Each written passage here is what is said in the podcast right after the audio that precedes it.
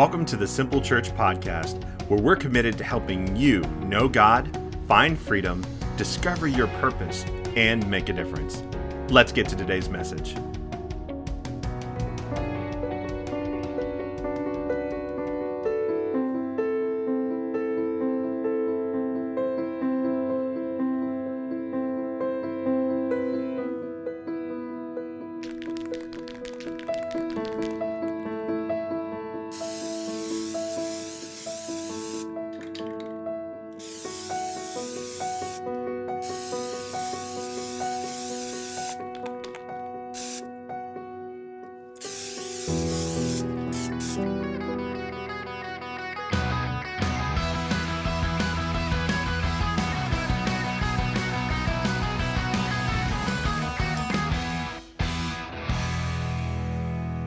Good morning, Simple Church. Hey, good to see you guys this morning. My name is Aaron DeLong. I'm the lead pastor here. Want to take just a moment to say hello to all those of you that are here for the very first time, and even those of you that are joining us uh, online. We want to say thanks for being with us. Come on, Simple Church, let's greet our family. Tell them we're glad they're here this morning. Thanks uh, thanks for tuning in and for being present for those of you that are here.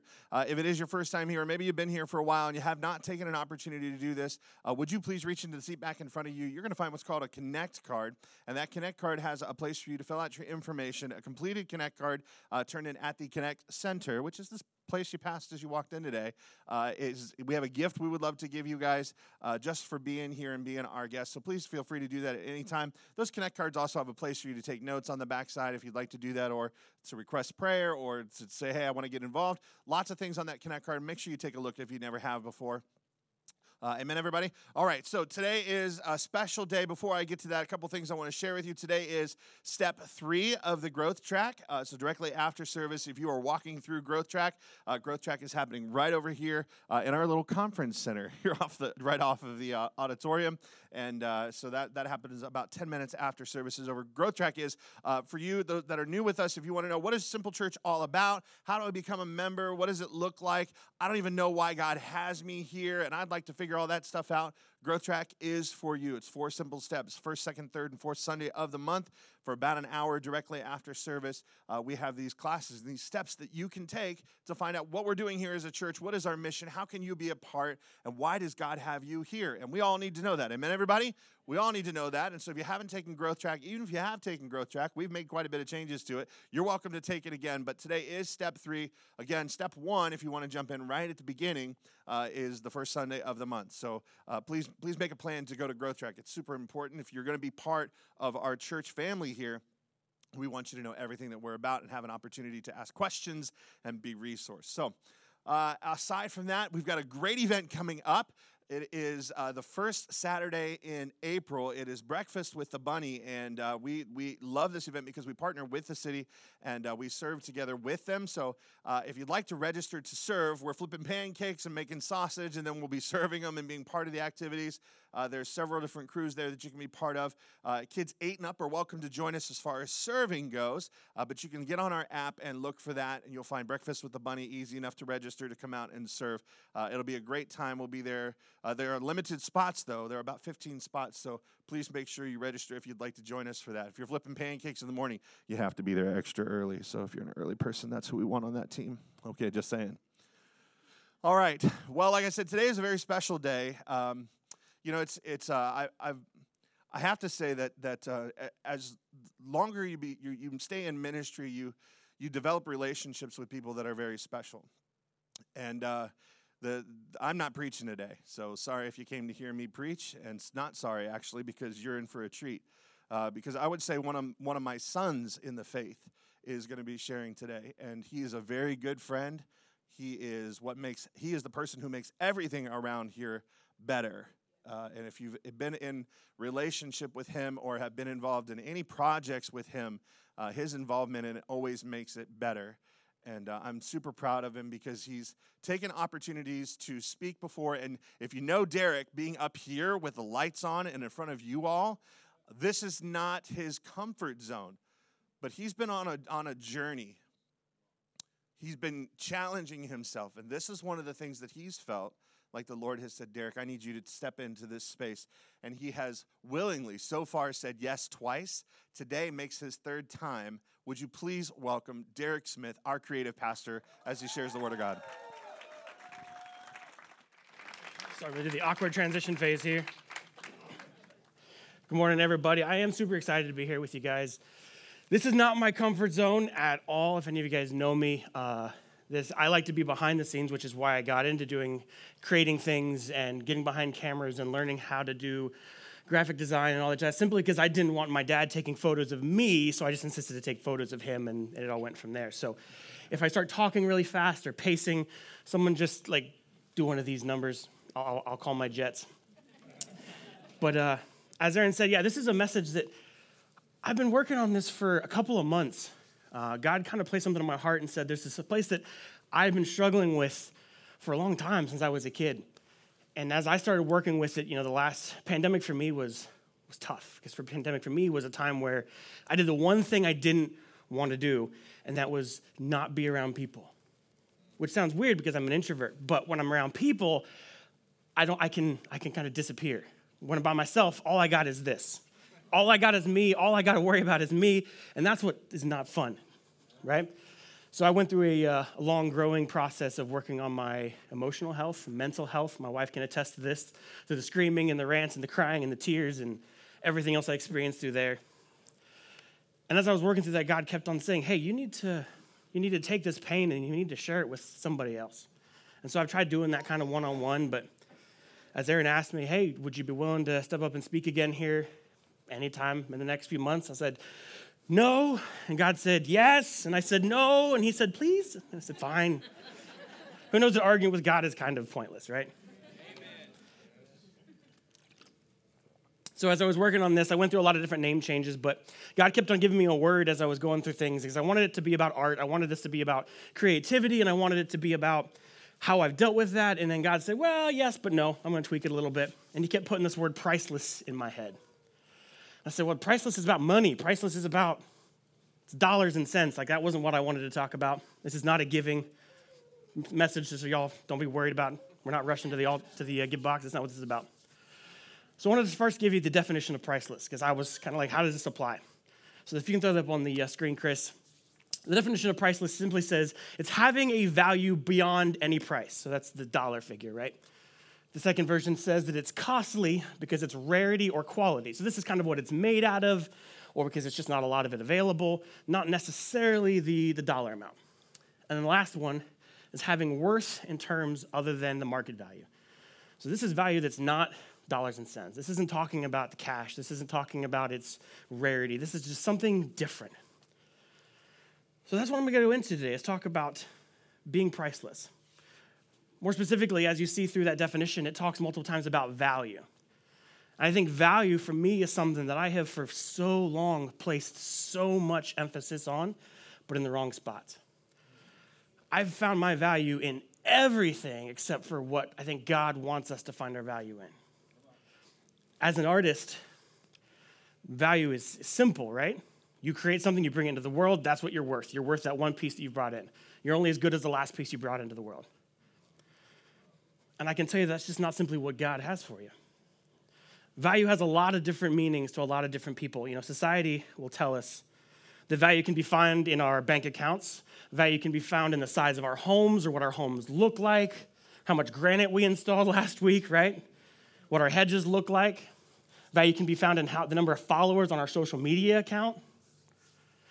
Value can be found in the people we surround ourselves with. Now, that one's tricky, because that one I do actually believe a little bit. There is some truth in the people that we surround her with and where we find our values there, but I'll, I'll get to that a little bit later. I think God's value is so much simpler than all those things. It's not about what the world says value is. And I think when we can't see God's value in ourselves, it keeps us away from doing all that God wants us to do. So as I'm going through this, it, of course, brought me to Matthew ten, twenty, uh, twenty-nine, thirty-one. This is one of my favorite verses. As again, as an artist, I have dove in this for so long. But I want to walk you through the steps of when I first found this, uh, you know, what, two years ago when I started walking through this, what this, how I internalized this Bible verse. So I'll start first in the N I V, and it simply says, Are not two sparrows sold for a penny? Yet one of them will fall to the ground outside your Father's care, and even the very hairs on your head are all numbered. So don't be afraid, you are worth more than many sparrows. Who here has any idea what that means? Because when I first heard that, I was like, great, birds. I don't like birds. Don't get it. I have no idea what this is actually telling me. It's talking about hairs and birds and grounds and sparrows. I don't get it. So I was like, okay, so this is literally the thought process of what I'm going to go to the Message, because the Message says, oh, that's like takes it down to like Derek terms, makes it a little simpler, something I can understand. So I went to the Message, and the Message said, what's the price of a pet canary? Great, birds again. What's the price of a pet canary? Some loose change, right? And God cares what happens to it even more than you do. It says he pays even greater attention to you, down to the last detail, even numbering the hairs on your head. So don't be intimidated by the bully talk. You're worth more than a million canaries. Listen, when Jesus said these words, I didn't get it. And I had to I had to go into context. I love context. I love, I'm a fact junkie. What drives my wife nuts, drives most people around me nuts. Because someone's talking about something unrelated. I'm like, oh, by the way, I got something to add to that. And everyone's like, don't care. I'm going to go back to So I love getting into the context. So I went into the context and I said, what is what is about these birds? What does this matter? And it says uh, uh, in the context that generically, sparrows just says it's it's just a generic term for small birds. These were used in, in commerce, in the market. You would trade birds for food. There was a small piece of food and you could you could trade for these.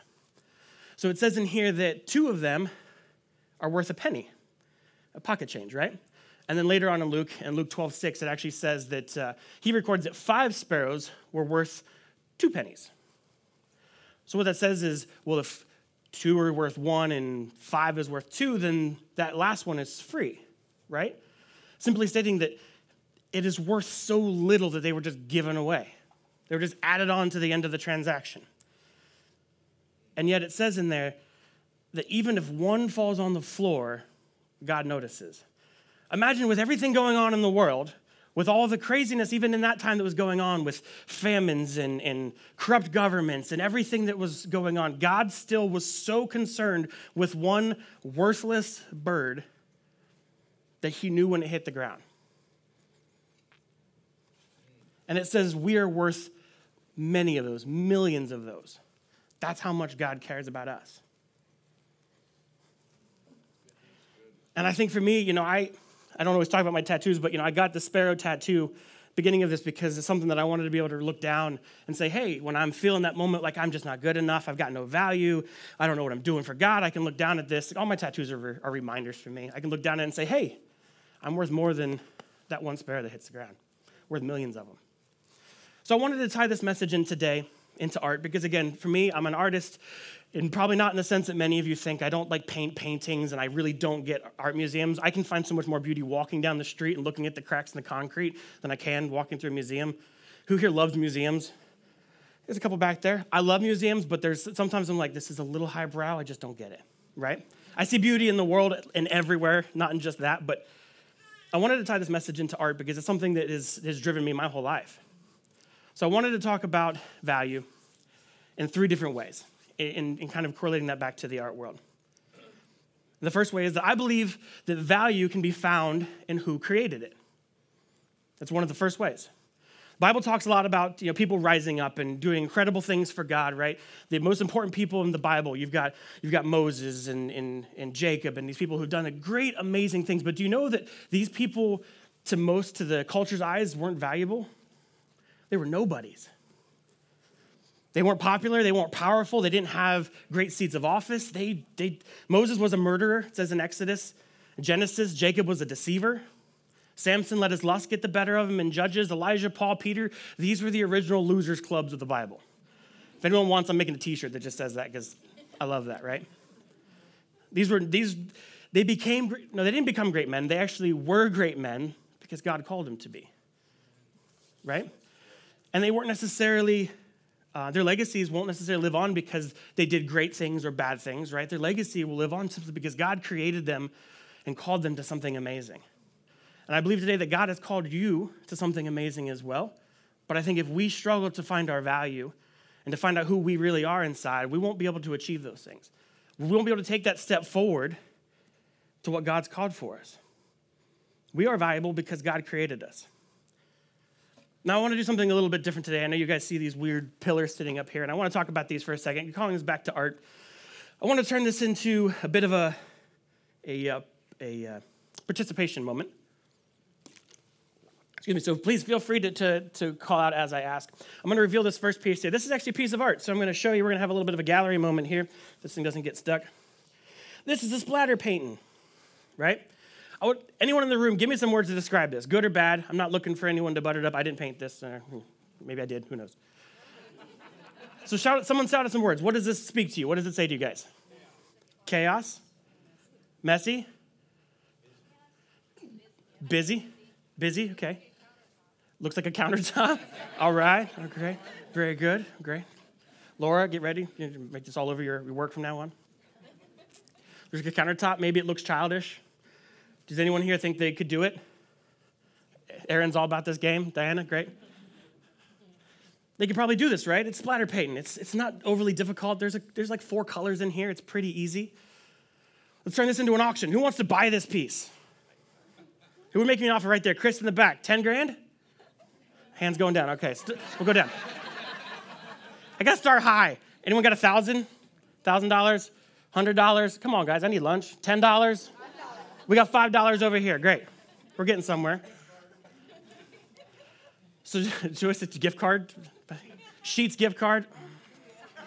Sheets is my Chipotle, y'all. I don't know, but like Aaron talks about Chipotle. I love me some Sheets. It's like a gas station, but better. You anyone not been there? It's so good. All right, so so we got five dollars on this painting. I'm going to go to the second one. So the second painting, very, very similar.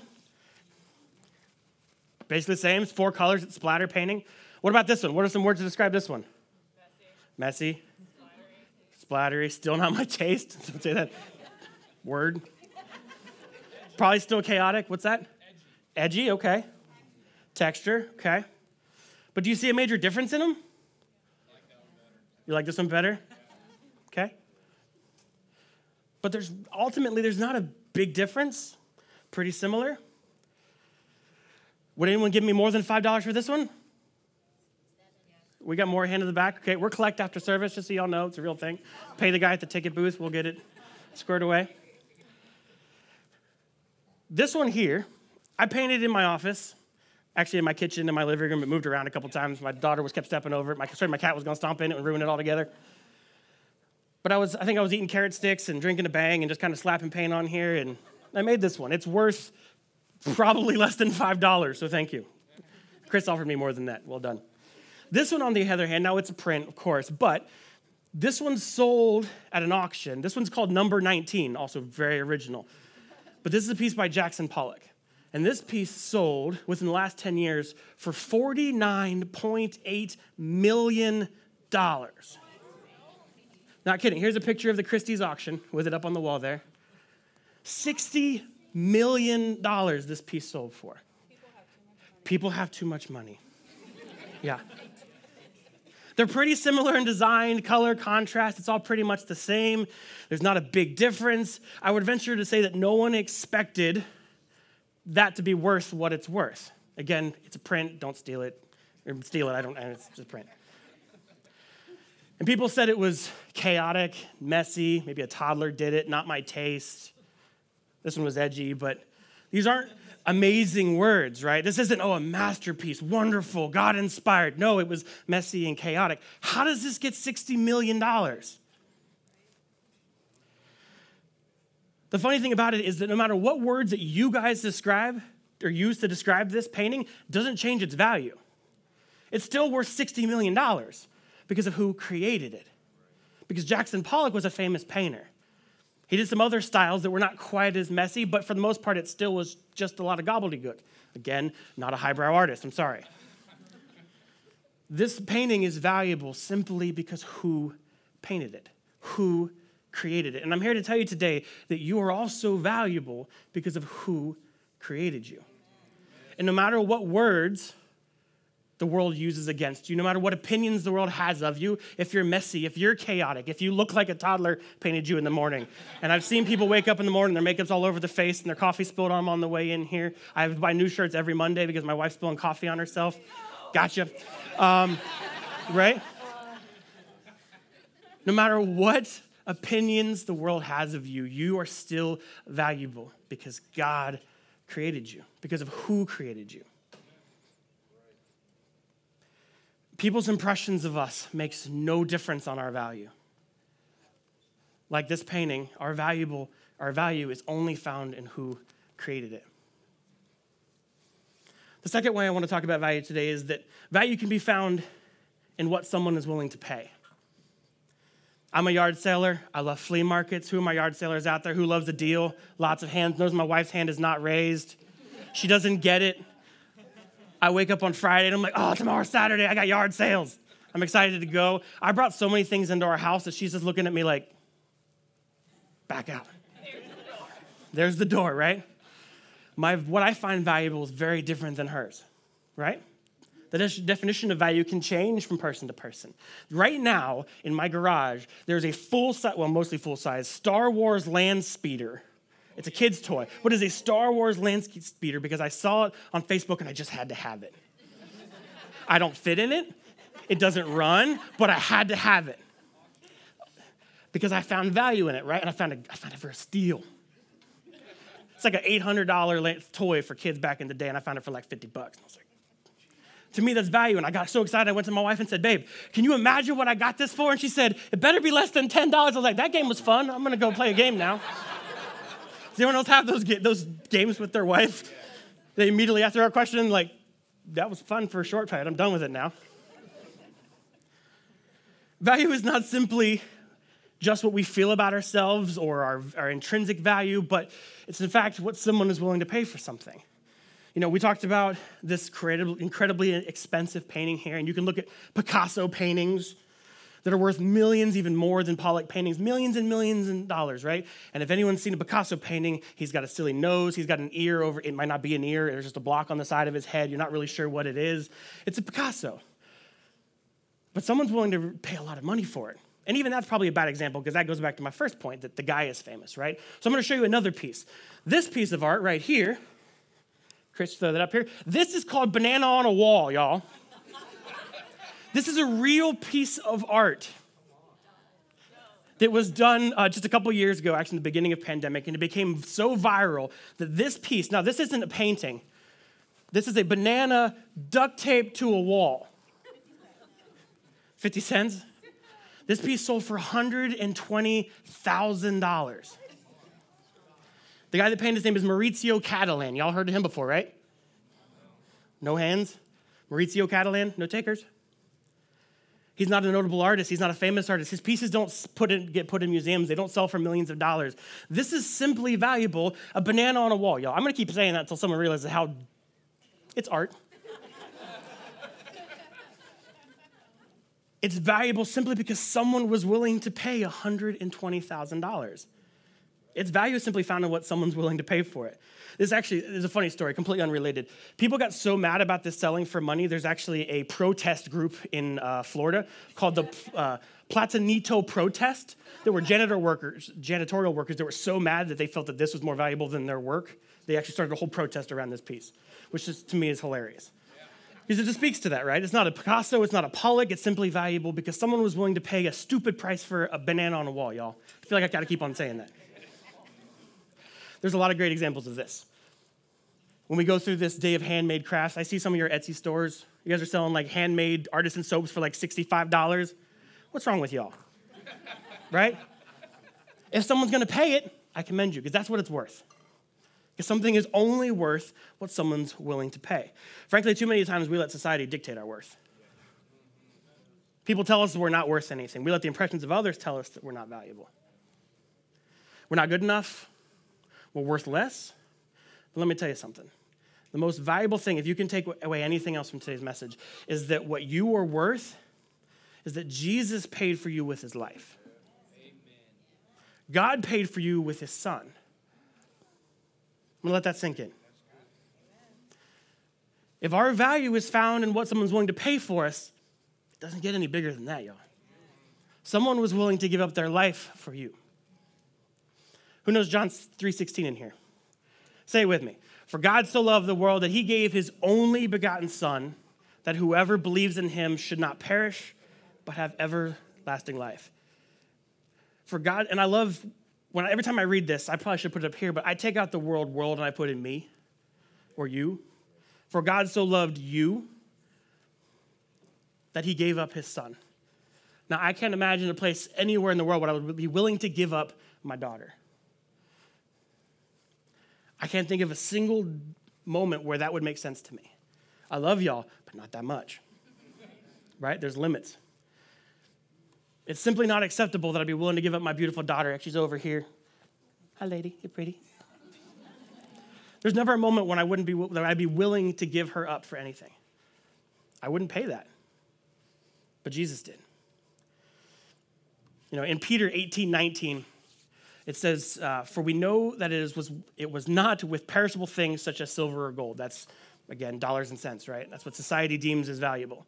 It's financial things, which most of the world's going to tell you this is what something's worth. It's worth a lot of money. But Peter goes it goes to say on. Um, Uh, not with perishable things such as silver or gold, that you were redeemed from the empty way of life handed down to you from our ancestors, but with the precious blood of Christ, a lamb without blemish or defect. Your life was paid for. Your value is found in what someone's willing to pay for you, and Jesus paid it all. The third way we can find our value is simply found in who's near it. This is going back to that original thing where I said people sometimes think you're valuable because you're, you know, famous adjacent. Maybe you're a TikTok influencer and you're super valuable because of all the people who are near you. That's right and it's wrong. I think I think that is right to a place that you can find value in uh, and found in what you keep around you, but I think the lens of the world's a little off, right? I don't think it's just because you surround yourself with cool people, you're a cool person, or you surround yourself with rich people that you're somehow going to become rich. That famous adjacent belief. But I do believe that people and things can be valuable based on who or what is around them. The distance from an from a, a person or a thing makes a big difference. You'll walk into restaurants and there's dollar bills that have signatures on them that are hanging on a wall. And I always go, as a kid, it drove me nuts. I walked in and be like, there's money on the wall and I want it. I'm like, no, it's valuable because someone signed it. I was like, but it's money, right? To them, it's, they won't even put it in the bank because it's got someone's signature on it. Because someone famous, someone valuable was close to it at one point. It's worth more than the money itself. As a kid, it drove me nuts.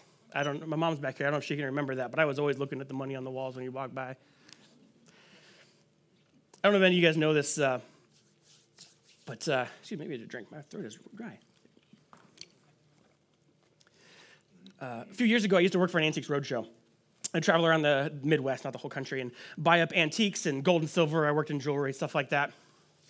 And we were at a big show in Detroit, I think it was. And lo and behold, this big van drives up, and they drag this thing out with a sheet, and they pull the sheet off of it, and it's a bed. And I'm like, why Why do we, we're not, we buy gold and silver and guitars and stuff. It's a bed. And sure enough, it finds out that bed be, uh, belonged to Kid Rock. Famous person, worth a lot of money. We bought that bed for sixty thousand dollars. And supposedly we were going to be able to turn it around and sell it for like a thirty or forty grand profit. I'm just like, it's a bed. It wasn't even a famous bed. It wasn't a card. It wasn't painted by Pollock. It was just a bed. But that bed was valuable because of who was close to it. It was valuable because Kid Rock was close to it and because his name was attached to it. It was worth money. Anyone out here like Pawn Stars? No. Love Pawn Stars. I love that something, yeah.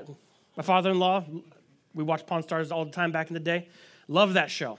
Something generally useless would come to the doors and they'd get all giddy about it because it belonged to someone famous or it was signed. But again, the item itself would be worth ten bucks if it didn't have someone's name on it.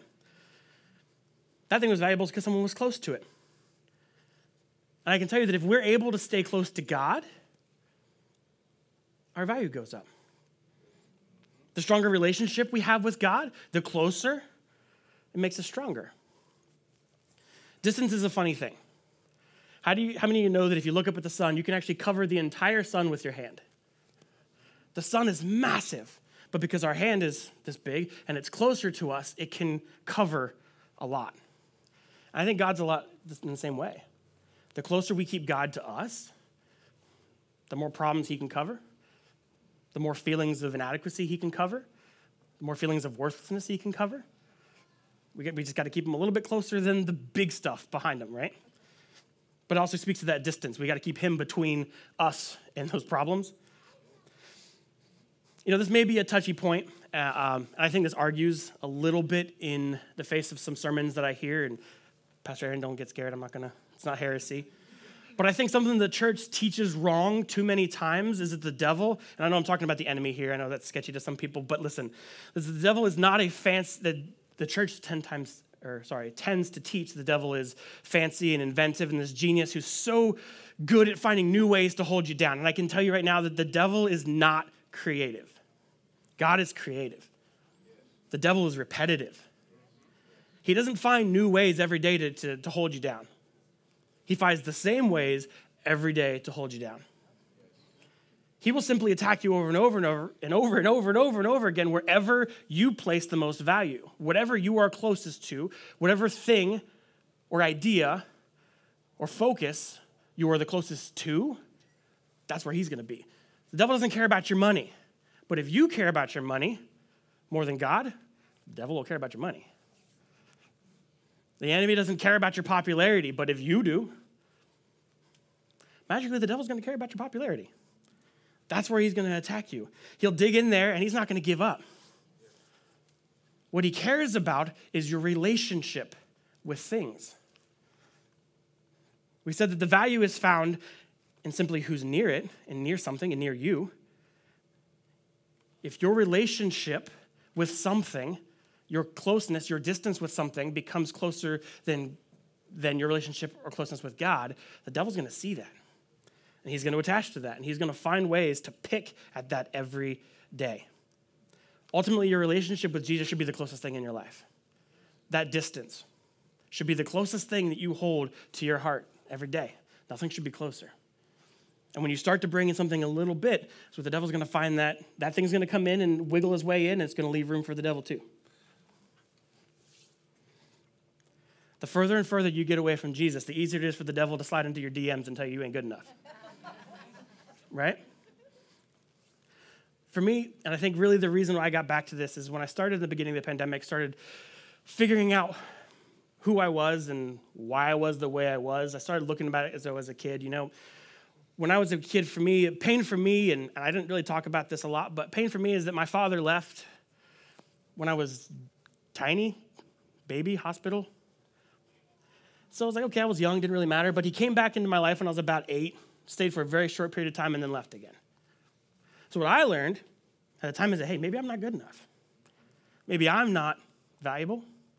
If I, maybe I'm replaceable. Not maybe, that's how I felt. Right? Through my life, I'd seen, we moved, and so I lost friends again, and I took that the wrong way. I took it as, okay, again, I'm replaceable. People come into my life, and people leave my life, which means that the problem is me. And I wore that as a badge. I think that's even maybe why I got into art. I figured if I can't be good enough as I am, maybe I need to bring something beautiful into the world so that someone can see it and then, oh, he's, he's a good guy. Right? You're only as good as your last piece. That's what the world tells me. That's what I kind of believed.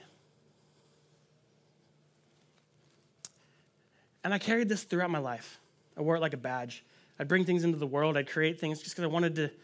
It was a way to get away from the world, but it was also a way to get into the world, right? To show the world that, hey, I'm I'm more than more than my bones and more than just who I am. I'm valuable.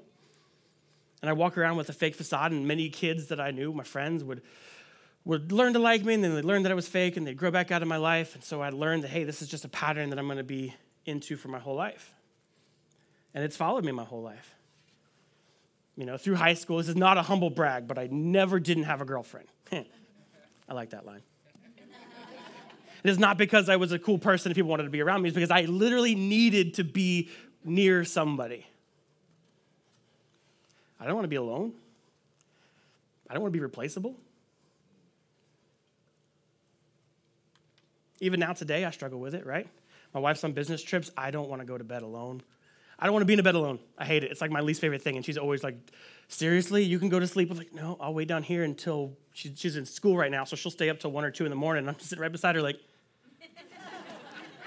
really want to go to bed. You coming? She's like, go to bed. I was like, mm. It sounds dumb, but it is true. I do. I truly struggle with it. I don't want to be alone. Right? Because I find I still struggle to find value in those people that are around me and not the right people. You know, it wasn't really until I uh, kind of got back into church in my teens that I started to realize that the distance thing, that it wasn't just the people around me that made a difference in my life. It was that God made the difference in my life, and I had to grow closer to him to kind of find myself. That's really when those chains started to kind of break off from me, the chains of abandonment, feeling like I was replaceable. God started to show me that I could actually show up in people's lives for the right reasons, and not simply because maybe I put something good into the world, maybe because I created a piece of artwork, or maybe because I was able to help them, but simply because I showed up and I have value. God gave me value. So what's the point of all this? Excuse me, I venture to say that we've all had a time where we didn't feel valuable. We didn't feel good enough. We didn't feel accomplished. We didn't feel like we deserved God love, God's love. Who hasn't been there? I think we all have, but I can assure you that we need to recognize that we've already been paid for. There is no deserving of God's love.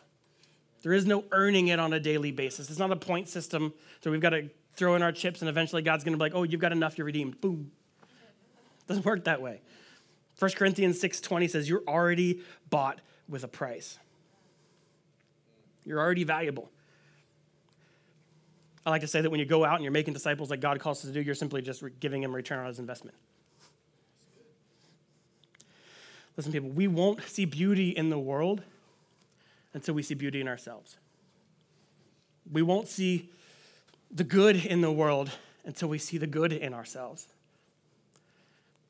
For me, it's hard to even recognize, you know, those priceless pieces of beautiful artwork until we're ready to see ourselves as priceless, worthy to be hanging in God's gallery. This is what God wants for us. This is what God wants for us. He wants us to spread his love all over the nations, from every corner to every corner. But we have to start inside first.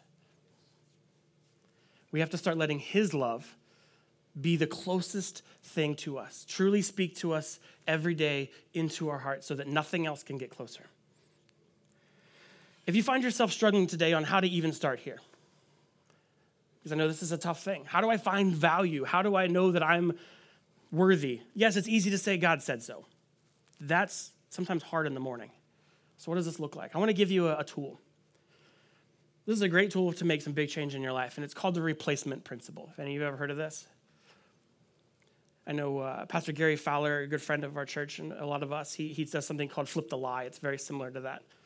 That simply means that when you take the lies in your life that the devil or your family or whoever else tells you, simply replace it with the truth. It sounds really easy in practice. It's actually really hard in the grand scheme of things. But listen, if your parents left you, mom, your dad left you early, and you think you're replaceable, you feel, you know it in your heart that you're replaceable, let me tell you, God doesn't believe that. So why should you? Your boss has told you that you're never going to be successful. You're fired. Get out. You believe you're a failure. You're never going to be successful. That's what someone told you. God doesn't believe that. So why should you? Maybe your girlfriend, your boyfriend, husband or wife, hopefully not, said that you're not beautiful. God doesn't believe that. He created you. God doesn't make no junk. I hated that as a teen, but it's also really applicable now. Right? Your friends in school told you, you you weren't good enough, you weren't lovable. God doesn't believe that. He created you to love. Why should you believe that? Maybe there's somebody in this room that's telling you that, maybe your own mind tells you, maybe you shouldn't be alive. If you're struggling with that today, let me tell you, God doesn't believe that. So why should you? I think we aren't any of those things that the world likes to tell us that we are. I think what we are is gullible from time to time. It might be hard to hear. But the enemy knows what his weapons are. He knows he can repeatedly bombard us with the same lies, and that is our true weakness.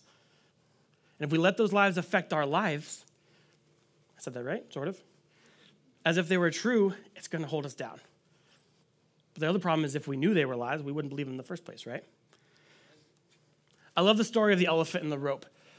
The guy's walking through a uh, nature preserve, and he walks upon this massive elephant, multiple tons, and it's held to this little wall with this teeny tiny little rope. And the guy walks in, and he's like, how is this even possible? And the trainer there says, oh, it's really simple. When the elephants are born, they're this big. We hook them to this little baby rope, and they live on that same for their whole life. But they're too little and not strong enough to pull away from that wall because at the time, the rope is strong enough. And eventually, they're conditioned to believe that even though they're massive, that they're not strong enough to, to get away from that rope, so they don't even try.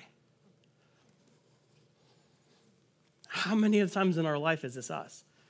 We let the world condition us, that these things that they're going to tell us about ourselves, we let them hold us back when God has turned us into this, that's probably not a good way to go.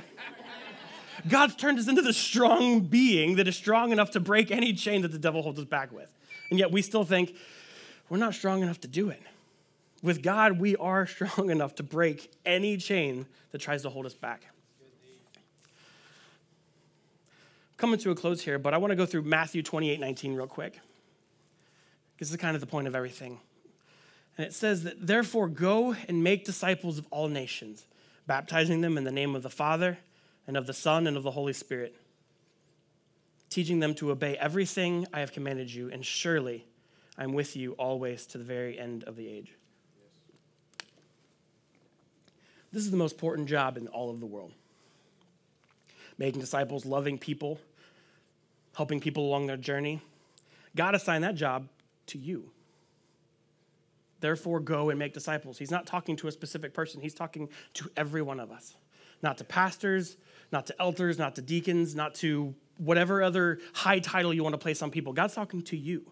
If you were worthless, God wouldn't have given you the most important job on earth. Plain and simple. If you had no value, he wouldn't have placed the most valuable job he had in his list on you. Once you realize your value, no one can take it away. Quick illustration. I know I got to close. Does anyone have like a fifty dollar bill, one hundred dollar bill? I swear I'll give it back. Oh, see? It's really because I sold something. Sure. Sure. Can, can, can I grab that from you real quick? Yeah, I've never seen one of these. That's why I needed to ask you for one. That's awesome. My wife doesn't let me have these. What? Nice. So this is a fifty dollar bill. This is super, super valuable. It's worth fifty bucks, right? Why? Because the government says it is, because we believe it is. But I love this illustration. She gave it to me, so it's worth less, right? Who wants it? A lot of people. I'm trying to give it away. Even when we feel like we've given too much of ourselves away, everyone in this room still wants this. It's still valuable. Laura, I'm sorry in advance. Listen, if I crush this, who wants this? Same hands. It's still valuable. So when you feel like the world has crushed you, when you feel like you are this big, guess what? You're still valuable. This is still worth fifty bucks. Everybody in this room still wants it. If I drop it and I stomp on it, who wants it? Same hands. It's still valuable, right? Anyone who knows me knows I have a Sharpie in my hand at all times. I'm going to write my name on it. Yeah, cool. That's fine. I wrote on it. Just like people of the world, will, you feel like they're writing on you. You feel like they've placed their images on you. You feel like they've given, they're put their expectations of them on you. Who wants this? Same people. And now it's autographed. Hey. No matter what happens to this bill, no matter what the world or Derek does to this bill, it's still just as valuable, right? I'm gonna give this back to you later. Your value is found in who created you, what someone will pay for you, what someone did pay for you, and who's near you. I love the expression that an iron bar, the same raw material, if broken down, it can be broken down and bended and melted into twelve dollars worth of horseshoes. If that same bar is then melted back down and distorted and brought out, it turned into three thousand five hundred dollars worth of sewing needles, knitting needles. That same bar is melted back down again, formed and melted, and now it's brought in and refined really, really finely to make uh, watch springs. It's worth three hundred thousand dollars, that very same raw brick that was formed by the earth. Why does this matter? Because I feel, I feel like sometimes we don't feel like much. Sometimes we feel like God's given us. Sometimes I feel like I'm made into bedpans. Anyone else feel that way? No? Okay. So anytime, even if you feel like you've been made into bedpans or maybe even the least of these things, you can know that God made you the most valuable. And even if you don't feel like you're worth twelve dollars, that can be melted down and reformed. You can let God refine you, come closer and get closer and closer and closer and work on you. And then you can be reformed into three thousand dollars worth of needles. And you get closer and closer and closer, and he can work on you again, melted back down and turned into something even more beautiful. Thanks. So how do we close with all this? I think the first thing we have to do is we have to learn what our value is. We have to learn that this is really who God made us. We're not worthless. We're not what our friends told us. We're not what our parents may have told us. We're not what the world tells us. If we have one dollar in our pockets, I have fifty. Thanks again. We are still worth what God paid for us.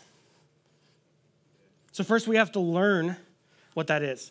For Simple Church, for us, that's our growth track. Shameless plug, yep. If you go through the growth track, you can learn what your purpose is. You can learn what the, what your value is outside of the obvious, right? Second way is we can live. For us, it's getting on a team.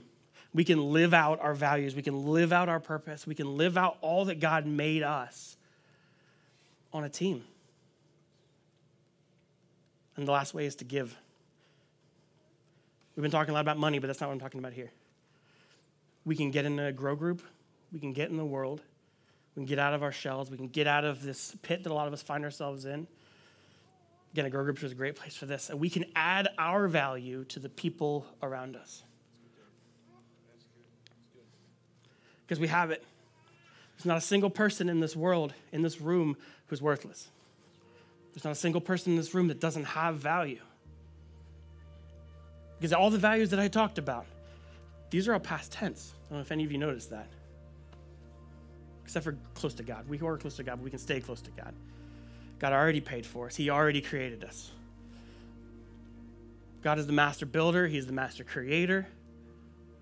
And he has created us with so much inner value that we just don't often see.